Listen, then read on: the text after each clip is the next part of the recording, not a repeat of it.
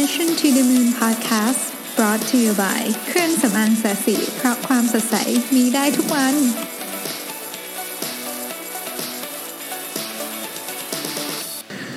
สวัสดีครับ ยินดีต้อนรับเข้าสู่ Mission to the Moon Podcast เอพิโซดที่ 67 นะครับ วันนี้เราจะมาคุยกันเรื่อง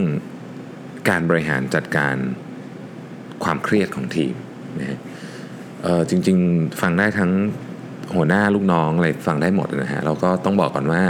ผมเองยังจัดการเรื่องนี้ได้แย่มากนะ แต่ว่าอยากจะมาชวนคุยเหมือนเดิมเนี่ยคือต้องเล่าก่อนว่าผมเอง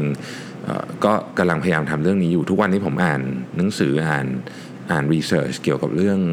organization behavior นี่เยอะมาก เพื่อที่จะเปลี่ยนแปลงเรื่องนี้ก่อนหน้านี้ผมยอมรับว่า ผมแทบไม่ได้ใช้เวลาในการดูแลเรื่องของ ของคนมากเท่าไหร่นักนะฮะแต่ตอนนี้นี่เป็นเรื่องเมนโฟกัสของผมเลยนะครับ เรื่องการตั้งเป้าหมายเรื่องของการทำให้คนที่ทำงานกับเราเนี่ยมีมีความสุขมีเวลา มีมีมีพื้นที่ที่จะสามารถถ่ายทอดความสามารถของเขาได้มากที่สุดนะฮะวันนี้เนี่ยผมก็ยังอยู่ในช่วงของการหาข้อมูลอะไรเยอะมาก แต่ว่าผมไปเจออาร์ติเคิลสามอันที่อยากจะมาเล่าแชร์ให้ฟังในพอดแคสต์วันนี้นะครับ เป็นอาร์ติเคิลของ Harvard Business Review ทั้ง 3 อันนะฮะ อันแรกชื่อ Help Your Overwhelmed Stress Out Team นะครับซึ่งถูกตีพิมพ์ในเดือนมกราคมของปี 2015 นะครับ อันที่สองเนี่ยชื่อเอ่อ Make sure your team's workload is divided fairly นะครับ คนเขียนชื่อ Rebecca Knight ถูกตีพิมพ์ในเดือนพฤศจิกายนปี 2016 นะฮะ แล้วก็อันที่ 3 นี่ชื่อว่า uh, How to boost your team's productivity Rebecca Knight เหมือนกันนะครับ มกราคม 2016นะฮะก็ทุกวันนี้เรายุ่งเนาะชีวิตเราเรียกว่ายุ่งวุ่นวายมากๆนะฮะแล้วก็ทีมของเราก็ยุ่งไม่แตกต่างกัน ไม่ว่าคุณจะเป็นหัวหน้าจะเป็นลูกน้องคุณก็ยุ่งมากความยุ่งของเราเนี่ยเหมือนจะเป็นการทำงานนะแต่บางทีแล้วความยุ่งนี่แหละที่เป็นตัวสกัดกั้นไม่ให้คุณทำงานได้ดีนะครับ ผู้เขียนหนังสือเรื่อง never check email in the morning นะฮะชื่อจูลี่มอร์แกนสเต r ร์นนะฮะเขาเขียนว่าทุกคนเนี่ยมีปัญหาในการหาเวลาที่จะโฟกัสกับการทำงานที่ทำงานนะเพราะว่าจริงๆแล้วเนี่ย งานที่เราอยากทำนะครับคือการคิดการเขียนการวางกลยุทธ์นะฮะซึ่งไองาน 3 อย่างที่ว่านี่คิดเขียนวางกลยุทธ์เนี่ยมันต้องใช้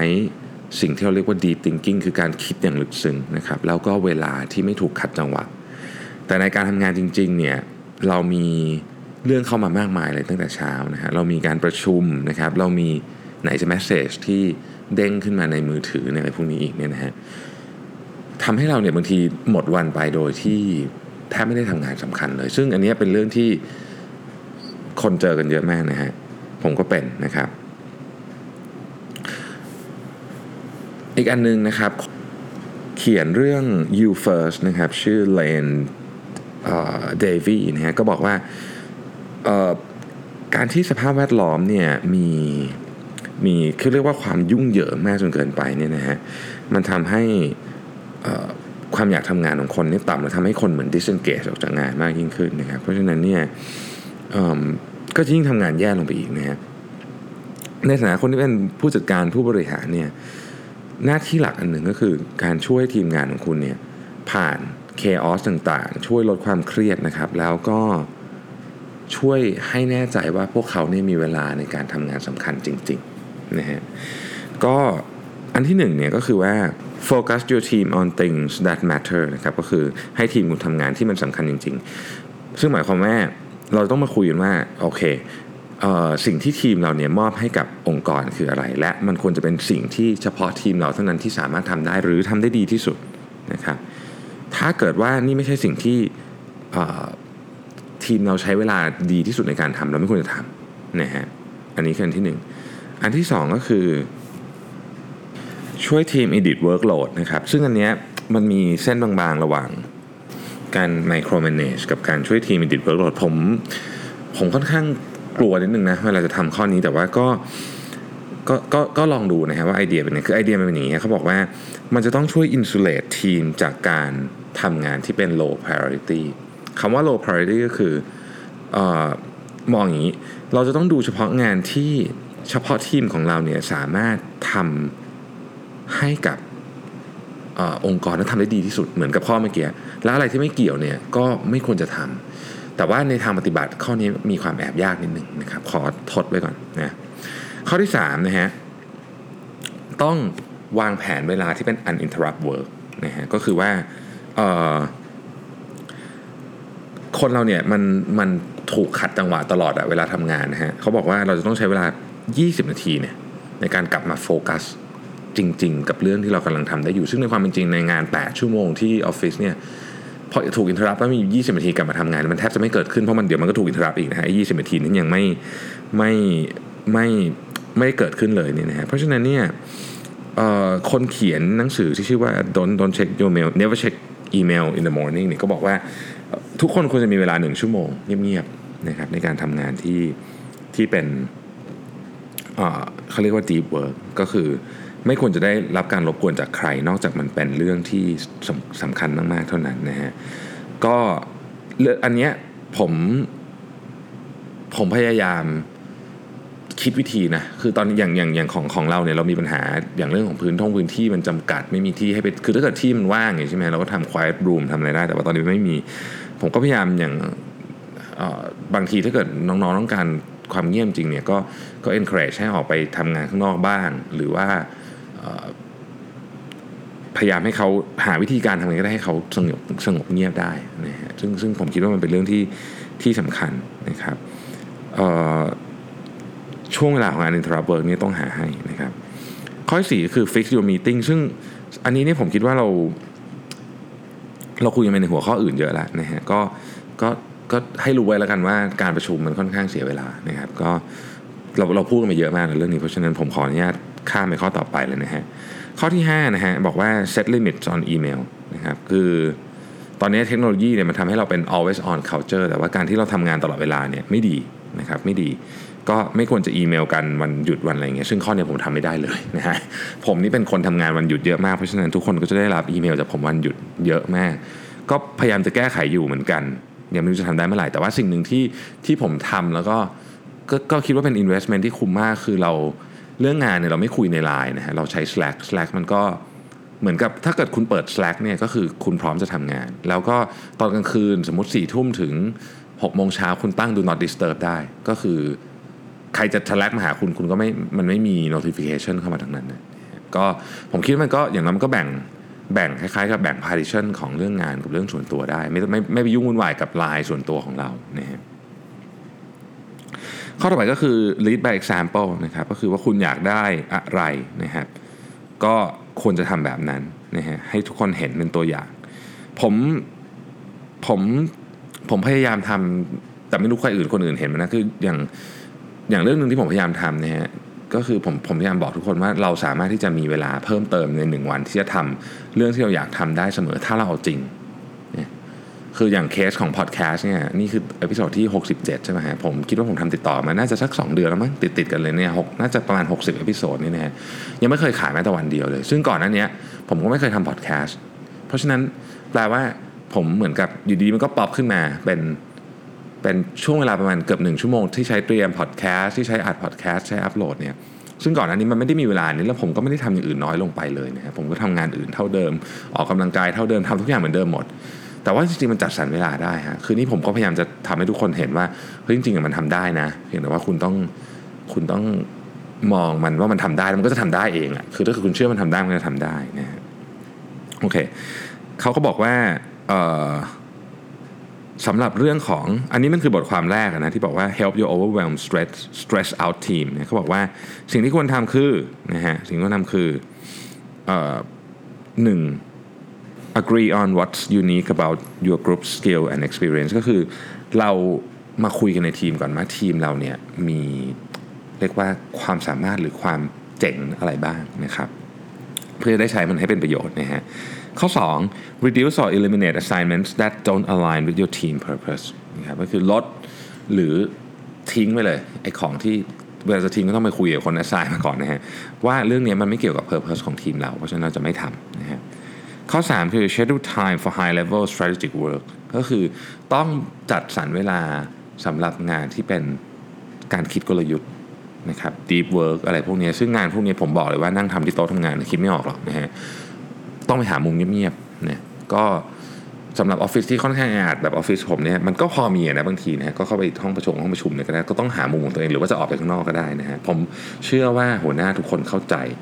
สำหรับ ลูกน้องผมถ้ามีใครฟังอยู่นะครับ มาขอผมผมให้ไปทุกคนนะฮะ ถ้าบอกว่าจะออกไปทำ strategy work ที่ร้านกาแฟเนี่ยไปได้เลยนะฮะ don't นะครับ ข้อ 1 email email your employee at all hours set limit on technology use นะครับเราวิทย์ทำไม่ได้เลยข้อนี้นะฮะกำลังพยายามทำอยู่นะครับ don't ที่ 2 คือ call meeting without an explicit purpose นะครับ stick to an agenda ก็คือเวลาจะ meeting เนี่ยต้องมี agenda แล้วก็อยู่ใน agenda นั้นด้วยนะครับ ข้อที่ 3 อย่า underestimate the importance of your own behavior you set the norms on your team นะฮะอะก็นี่มี 3 ดู 3 ดนนะครับสำหรับบทความที่1นะครับซึ่งเหมือนกับปูพื้นให้เห็นว่าเฮ้ยจริงๆแล้วเนี่ยเราจริงๆมันก็เป็นเรื่องเดิมนะโฟกัสกับสิ่งที่เราและทีมถนัดนะฮะอันที่2นี่ผมชอบมากนะครับมันคือบทความที่บอกว่า make sure your team's workload is divided fairly เออ ทีมใหญ่ๆเนี่ยคุณรู้ได้ไงว่า งานของแต่ละคนเนี่ยมันถูกแบ่งอย่างยุติธรรม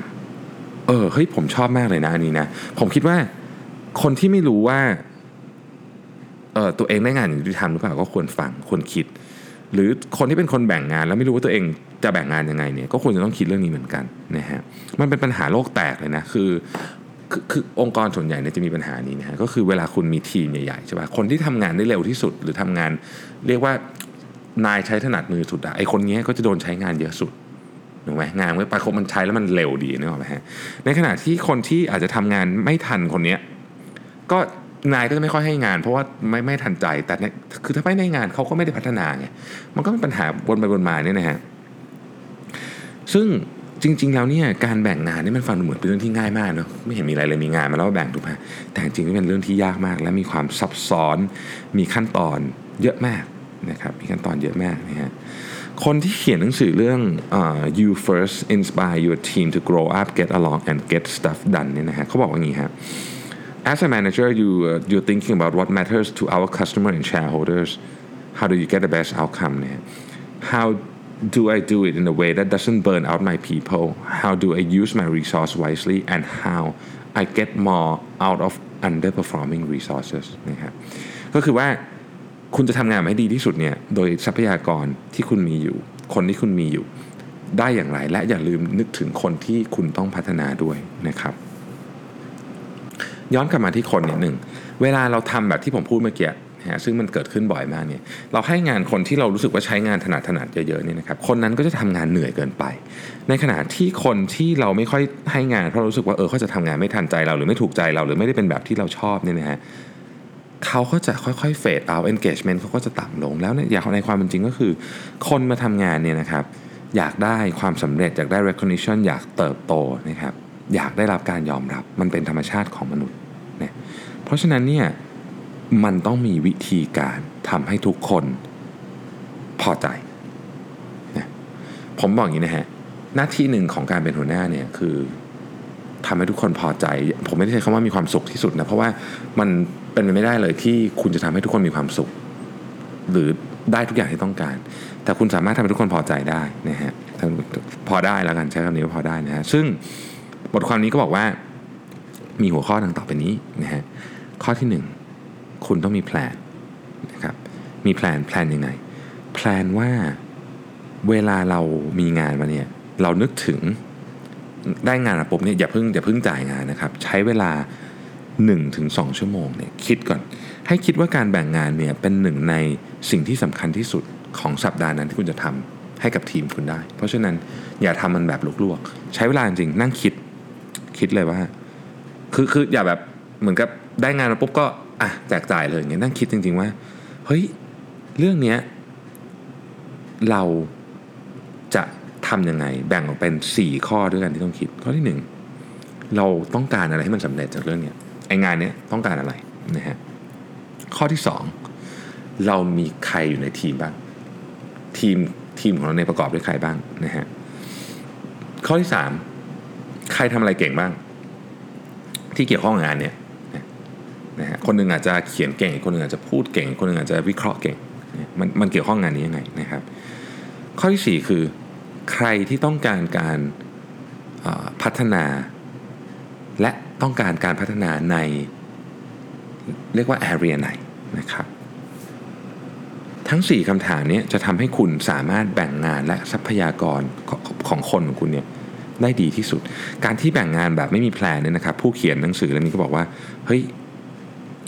มันจะทำให้เราเนี่ยอัดงานเข้าไปให้เหมือนเดิมครับ ให้คนที่เรารู้สึกว่าเราถนัดใช้ที่สุดแล้วก็คนอื่นเนี่ยก็ไม่มีโอกาสได้เรียนรู้และเติบโตจากการทำงานที่เขาควรจะได้รับ ข้อที่ 2 ครับ ให้ทุกคนรู้อย่างชัดเจนว่าตัวเองมีหน้าที่อะไรนะครับการถ้าเราเปรียบผู้เล่น ในทีมเหมือนกับผู้เล่นฟุตบอลนะตอนนี้เป็นฟุตบอลโลกอยู่แล้วก็จะอินกับเรื่องนี้มากเนี่ยเราจะต้องรู้ว่าแต่ละคนเนี่ยมีความสามารถอะไรนะครับเราต้องรู้เลยว่าแต่ละคนเนี่ยหนึ่งมีฟังก์ชันอะไร 2 มี position อะไร 3 มี strength ตรงไหน เมื่อคุณ analyze แบบให้คะแนนเหมือนกับเป็น scorecard ของลูกทีมคุณเนี่ยคุณอาจจะพบว่าเฮ้ยคุณมีกองหน้า 10 คน แต่ไม่มีกองหลังเลยก็ได้นะฮะซึ่งมีความแอบอันตรายนะทีมแบบนี้นะฮะ หรือคุณอาจจะมีกองหลัง 10 คน แต่ไม่มีกองหน้าเลยก็ได้นะฮะพอคุณเข้าใจว่าผู้เล่นของคุณเป็นยังไงเนี่ยคุณจะพัฒนาทักษะของแต่ละคนและจับเขาไปอยู่ในตำแหน่งที่ถูกต้อง เขาเองก็จะรู้ว่าเขาต้องเล่นบอลแบบไหน ถ้าเขาเป็นกองหน้าหน้าที่ของเขาคือการยิงประตู ถ้าเขาเป็นกองหลังดีเฟนต์ประตู เป็นผู้รักษาประตูต้องทำอะไร เป็นกองกลางต้องทำอะไรเป็นปีกต้องทำอะไรนะฮะเพราะฉะนั้นเนี่ยสองอย่างนี้ต้องทำคู่กันนะครับ พูดง่ายพูดง่ายทำยากผมรู้ผมก็ทำไม่ได้เหมือนกันกำลังคิดหาวิธีทำอยู่นะฮะแต่ว่าต้องทำต้องทำนะครับเป็นสิ่งที่ต้องทำแล้วก็ต้องพยายามทำต่อไปนะครับ อันที่ 3 ก็คือต้องบอก expectation ไปเลยให้เคลียร์ในบทความนี้เขาเขียนว่าอย่างนี้ครับ ทุกคนเนี่ยต้องได้รับการทำความเข้าใจว่าเราจะ weight contribution ของคุณ based on talent skill และ energy สามอย่างนะฮะ talent skill และ energy ซึ่งจริงๆ เขาต้องการจะอธิบายอย่างนี้ครับ เราจะต้องให้ทุกคนเข้าใจว่าคำว่า productivity เนี่ยไม่ได้เท่ากับจำนวนชั่วโมงการทำงานนั่นเองพอยนี้สำคัญมากนะครับ productivity เนี่ยขึ้นอยู่กับ ขึ้นอยู่กับสิ่งที่เป็น output นะดังนั้นเนี่ยคือ output นี้ไม่ได้หมายความว่า successful output อย่างเดียวนะครับ แต่ว่า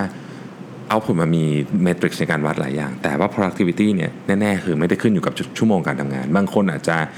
กลับบ้านเร็วนะครับแต่ว่าเขาทำงานได้เยอะมาก เราต้อง make sure ว่าเรา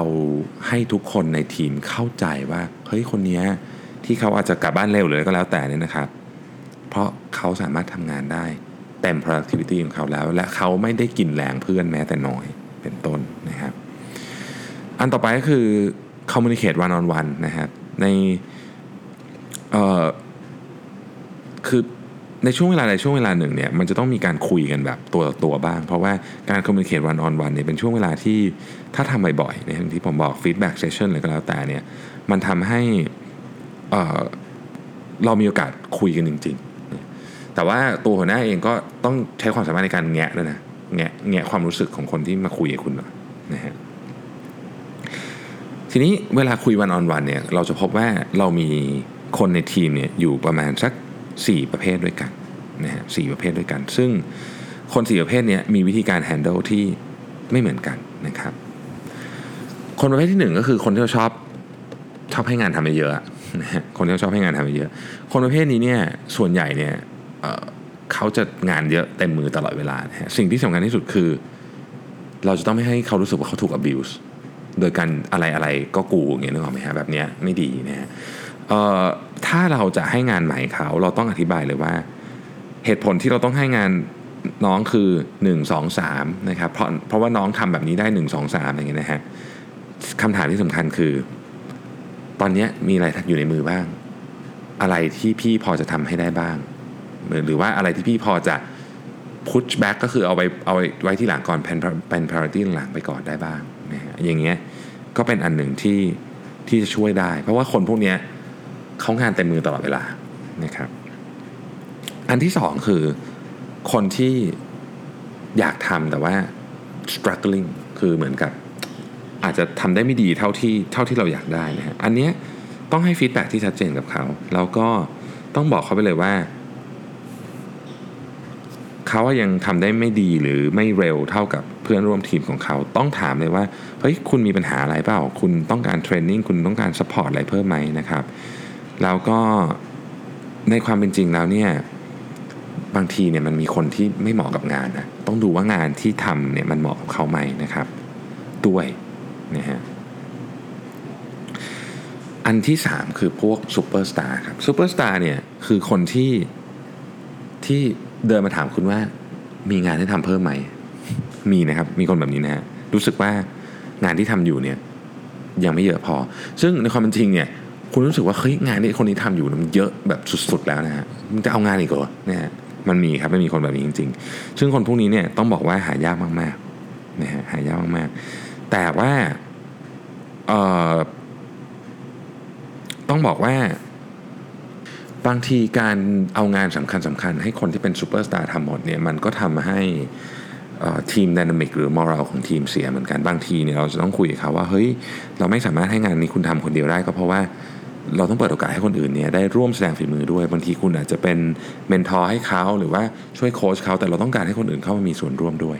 นะครับอันนี้คือการ treat superstar ที่ถูกต้องคือเขาก็จะได้ทำงานด้วยในขณะเดียวกัน เพื่อนร่วมทีมของเขาก็จะได้เติบโตด้วยนะครับ คนที่สี่เนี่ยผมเรียกว่าเป็นพวก slacker ล้วกันคือแบบ ไม่อยากทำอะคือฉันสบายของฉันดูอย่างนี้นะครับพวกนี้เนี่ยจริง ๆ ส่วนใหญ่ฉลาดนะแล้วก็ทำงานได้ดีด้วยนะครับ แต่ว่าไม่อยากทำก็ถ้าเกิดว่าคุณ motivate เขาไม่ได้ด้วยวิธีอื่นเนี่ยก็ต้องบอกว่า เฮ้ยพูดกันตรงๆเลยในวันวันว่า คุณต้องเข้าใจนะว่า เรื่อง promotion เรื่อง career path เรื่อง financial incentive เรื่อง choice arrangement เรื่องอะไรต่างๆเนี่ยมันมาจากผลของความทุ่มเทของคุณด้วย เพราะฉะนั้นถ้าเกิดว่าถึงเวลาที่มันเกิดเรื่องพวกนั้นขึ้น คนที่ทุ่มเทมากกว่า คนที่ weigh in มากกว่า ก็จะได้โอกาสมากกว่าคุณนะครับแต่อย่างน้อยที่สุดเนี่ยเขาคนนั้นจะต้องไม่กินแรงเพื่อนนะเขาต้องทำงานโดยที่ไม่กินแรงคนอื่นนะฮะ ข้อสุดท้ายครับคือต้อง flexible ในความเป็นจริงแล้วเนี่ยมันยากมากที่จะให้ workload ของทุกคนเนี่ยมันถูกแบ่งอย่างยุติธรรมนะฮะมันก็จะมีบางคนบางช่วงที่ทำงานหนัก บางช่วงที่ทำงานเบานะครับแต่ว่าอย่างน้อยที่สุดเนี่ยขอให้ดูว่าอย่างน้อยตลอดทั้งปีเนี่ยเอ่อมันถูกแบ่งอย่างอย่างอย่างยุติธรรมประมาณหนึ่งก็คือ มันต้องมีบางบางช่วงที่บางคนทำงานหนักมาก แล้วเขาก็ต้องได้พักเยอะหน่อยอะไรอย่างเงี้ยนะครับก็ต้องมีการแบ่งที่ที่ค่อนข้าง flexible สำหรับคนที่อยู่ในทีมที่รู้สึกว่าตัวเองงานเยอะเกินไปไม่ได้รับความยุติธรรมในการแบ่งงาน ผมสนับสนุนให้คุณไปพูดกับเจ้านายคุณนะเจ้านายคุณจะขอบคุณคุณมากเลยที่มาบอกบางทีเขาไม่รู้หรอกเนี่ยบางทีเขาไม่รู้เขาไม่รู้จริงๆเพราะว่า เพราะว่ามันเป็นเรื่องที่ยากมากที่จะรู้บางทีนะฮะเพราะงานที่สั่งไปเนี่ยมันมันไม่ได้มีป้ายบอกคุณด้วยว่ามันมีมีแต่ละคนต้องใช้เวลาทำเท่าไหร่ บางทีมันยากเหมือนกันนะครับผมไม่ได้พยายามหาข้อแก้ตัวให้กับคนสั่งงานนะเพียงแต่ว่า ถ้าคุณบอกเขาเนี่ยเขาจะเก็ตมากๆนะครับ เพราะฉะนั้นอันนี้ฝากไปถึงทุกคนที่ที่ทำงานด้วยว่าเอ้ยถ้าเกิดคุณรู้สึกว่าคุณไม่ไหวจริงๆอะพูดเลยนะฮะ principle ที่ควรจะจะจำดูอันดนสำหรับบทความนี้ก็คือว่าอืมคุณหนึ่งก็คือดูนะครับ คุณต้องแบ่งเวลานะครับในการคิดจริง ๆว่าเราจะแบ่งงานให้ใครอย่างไร เท่าไหร่นะครับ ข้อที่ 2 ก็คือต้องทำลิสต์ ของของที่จะถูกเรียกว่าต้องต้องต้องทำให้เสร็จนะครับ แล้วก็แบ่งงานอันนั้นเนี่ยไปตาม 3 อย่างก็คือ function position และ strength ของคนในทีม อย่างที่บอกกองหน้ากองกลางกองหลังโกนะครับ ข้อ 3 ก็คือว่าพยายามสร้าง culture ที่บอกว่า เฮ้ย เราเนี่ย value productivity มากกว่าจำนวนชั่วโมงที่คุณอยู่ที่ออฟฟิศหรือจำนวนชั่วโมงที่คุณทำงานอยู่นะครับ สิ่งที่ไม่ควรทำนะครับ คือหนึ่ง fix ตายตัวมากว่าใครต้องทำอะไรแล้วก็เปลี่ยนไม่ได้นะครับคือคุณต้องมีความ flexible ประมาณหนึ่งนะครับ อันที่ 2 ก็คืออย่า burn out top performer ของคุณนั่นแหละอย่าพยายามยัดงานให้คนที่คุณรู้สึกว่าเฮ้ยคนนี้มันทำงานสะดวกเหลือเกิน ก็ให้คนนี้มันทำตลอดนะฮะ ก่อนที่คุณจะให้คนเหล่านี้ทำงานเพิ่มขึ้นเนี่ยให้ไปหาก่อนว่าเขาทำอะไรอยู่แล้วอะไรที่เป็น priority ลองรองมายกออกมาซะนะครับข้อที่ 3 ก็คือคนที่เป็นเหมือนกับ slacker เนี่ยนะฮะคนที่แบบทำงานน้อยกว่าคนอื่นหรือว่าหรือว่าไม่ไม่ได้ไม่ได้ contribution เยอะเนี่ยบอกเขาไปตรงๆครับเขาอาจจะไม่ได้แบบปรุงตัวอะไรเยอะ แต่เขาต้องรู้ตัวว่าเขาเนี่ยเป็นคนที่ทำงานได้ไม่เทียบเท่าเพื่อนนะแล้วก็ expectation ของเขาในการ promotion การเลื่อนตำแหน่ง career path ต่างๆเนี่ยก็จะไม่เหมือนกับคนอื่นนะนะครับอย่างนี้เป็นต้นนะฮะโอเคนะครับก็จริงๆเป็นไอ้ช่วงที่เซนซิทีมากผมอย่างที่ผมบอกตอนแรกนะครับ ผมเองก็ยังทำได้ได้ไม่ดีนะครับ แล้วก็ต้องฝึกกันต่อไปเรื่องนี้ต้องหัดกันต่อไป แต่ว่าสปีดมันก็ค่อนข้างที่จะรัดตัวมากๆ ผมเองก็ ก็จะพูดว่าไงดีอะก็อืม พยายามมากที่จะหาคนเข้ามาช่วยนะครับ พยายามที่จะศึกษาเรื่องนี้อย่างจริงจังแล้วก็พยายาม implement แต่ว่ามันก็เป็นเรื่องที่ยากมากนะครับ เรื่องคนเป็นเรื่องที่ยากมากแล้วก็เป็นหนึ่งในเรื่องที่ที่อืมต้องพูดว่าหนักหนักหนักมากสำหรับสำหรับคนที่ต้องบริหารทีมเราต้องบริหารทีมให้ดีนะครับ เพราะจริงๆแล้วเนี่ยคำพูดที่บอกว่าคุณไม่สามารถทำให้ทุกคนแฮปปี้ได้จริง แต่ว่าอย่างน้อยที่สุดเนี่ยคุณต้องคุณต้องพยายามนะในฐานะที่เป็นหัวหน้า ก็ต้องพยายามนะฮะแล้วก็พยายามทำให้คนแฮปปี้ที่สุดนะครับโอเคนะครับก็ประมาณนี้เนาะวันนี้นะครับสำหรับขอบคุณทุกท่านอีกทีหนึ่งนะครับ ที่ติดตามพอดแคสต์ของ Mission to the Moon นะครับ แล้วก็อ้อฝากติดตามโฆษณาใหม่ของสีจันด้วยนะครับ คุณริต้าเล่นโฆษณาได้น่ารักมาก ผมแชร์ไว้ในเพจอันหนึ่งนะครับ แล้วก็มีถ้าอยากดูแบบเวอร์ชันเต็ม ๆ ไปดูในเพจของสีจันได้นะครับ ก็ ถ้าไม่เป็นการลำบากเกินไป ฝากกดแชร์ด้วยขอบคุณมากนะครับ เดี๋ยวพรุ่งนี้พบกันใหม่นะฮะกับ Mission to the Moon Podcast วันนี้ต้องขอบคุณทุกท่านและราตรีสวัสดิ์ครับ